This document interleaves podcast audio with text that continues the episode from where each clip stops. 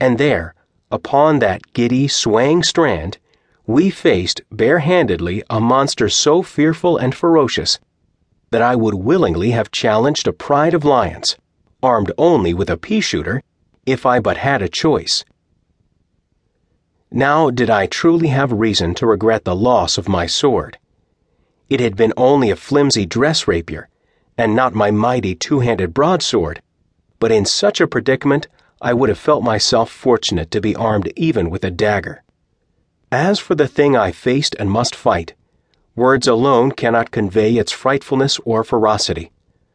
Imagine a spider grown to the proportions of an elephant, and you will have only the faintest conception of the multi legged horror that loomed before us. The Exoff was unspeakably repulsive and loathsome to the sight.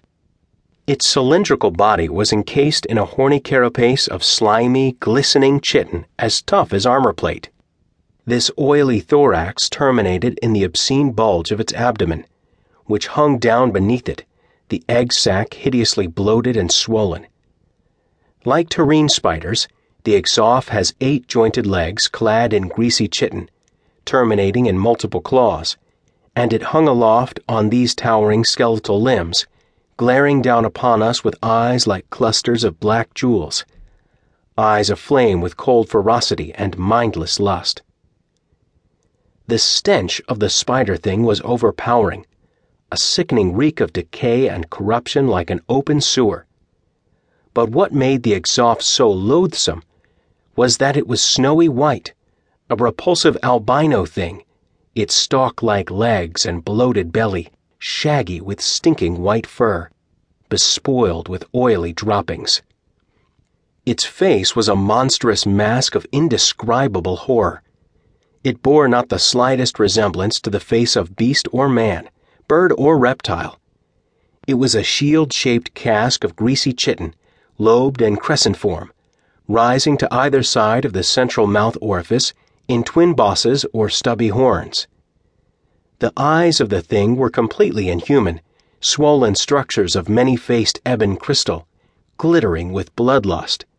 And, instead of a mouth, the monster had a drooling slit which worked to and fro obscenely.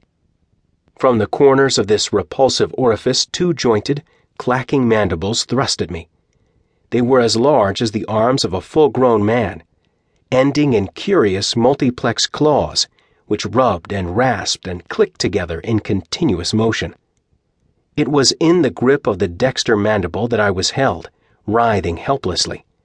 The chitinous claw resembled the pincers of a gigantic albino crab, with saw-toothed edges of durable horny stuff. The grip of the mandible was crushing, and I felt certain that the pincers would have torn off my arm had it not been for the fortunate fact that the mandible had gripped me on the upper arm just where I wore an armlet of heavy silver. Niamh screamed in hopeless despair as the stinking thing pounced upon us with a rush, seizing me in its foremandible. I, too, felt a moment of sickening despair as the Exoff tore me from the sticky web strand with a surge of irresistible strength.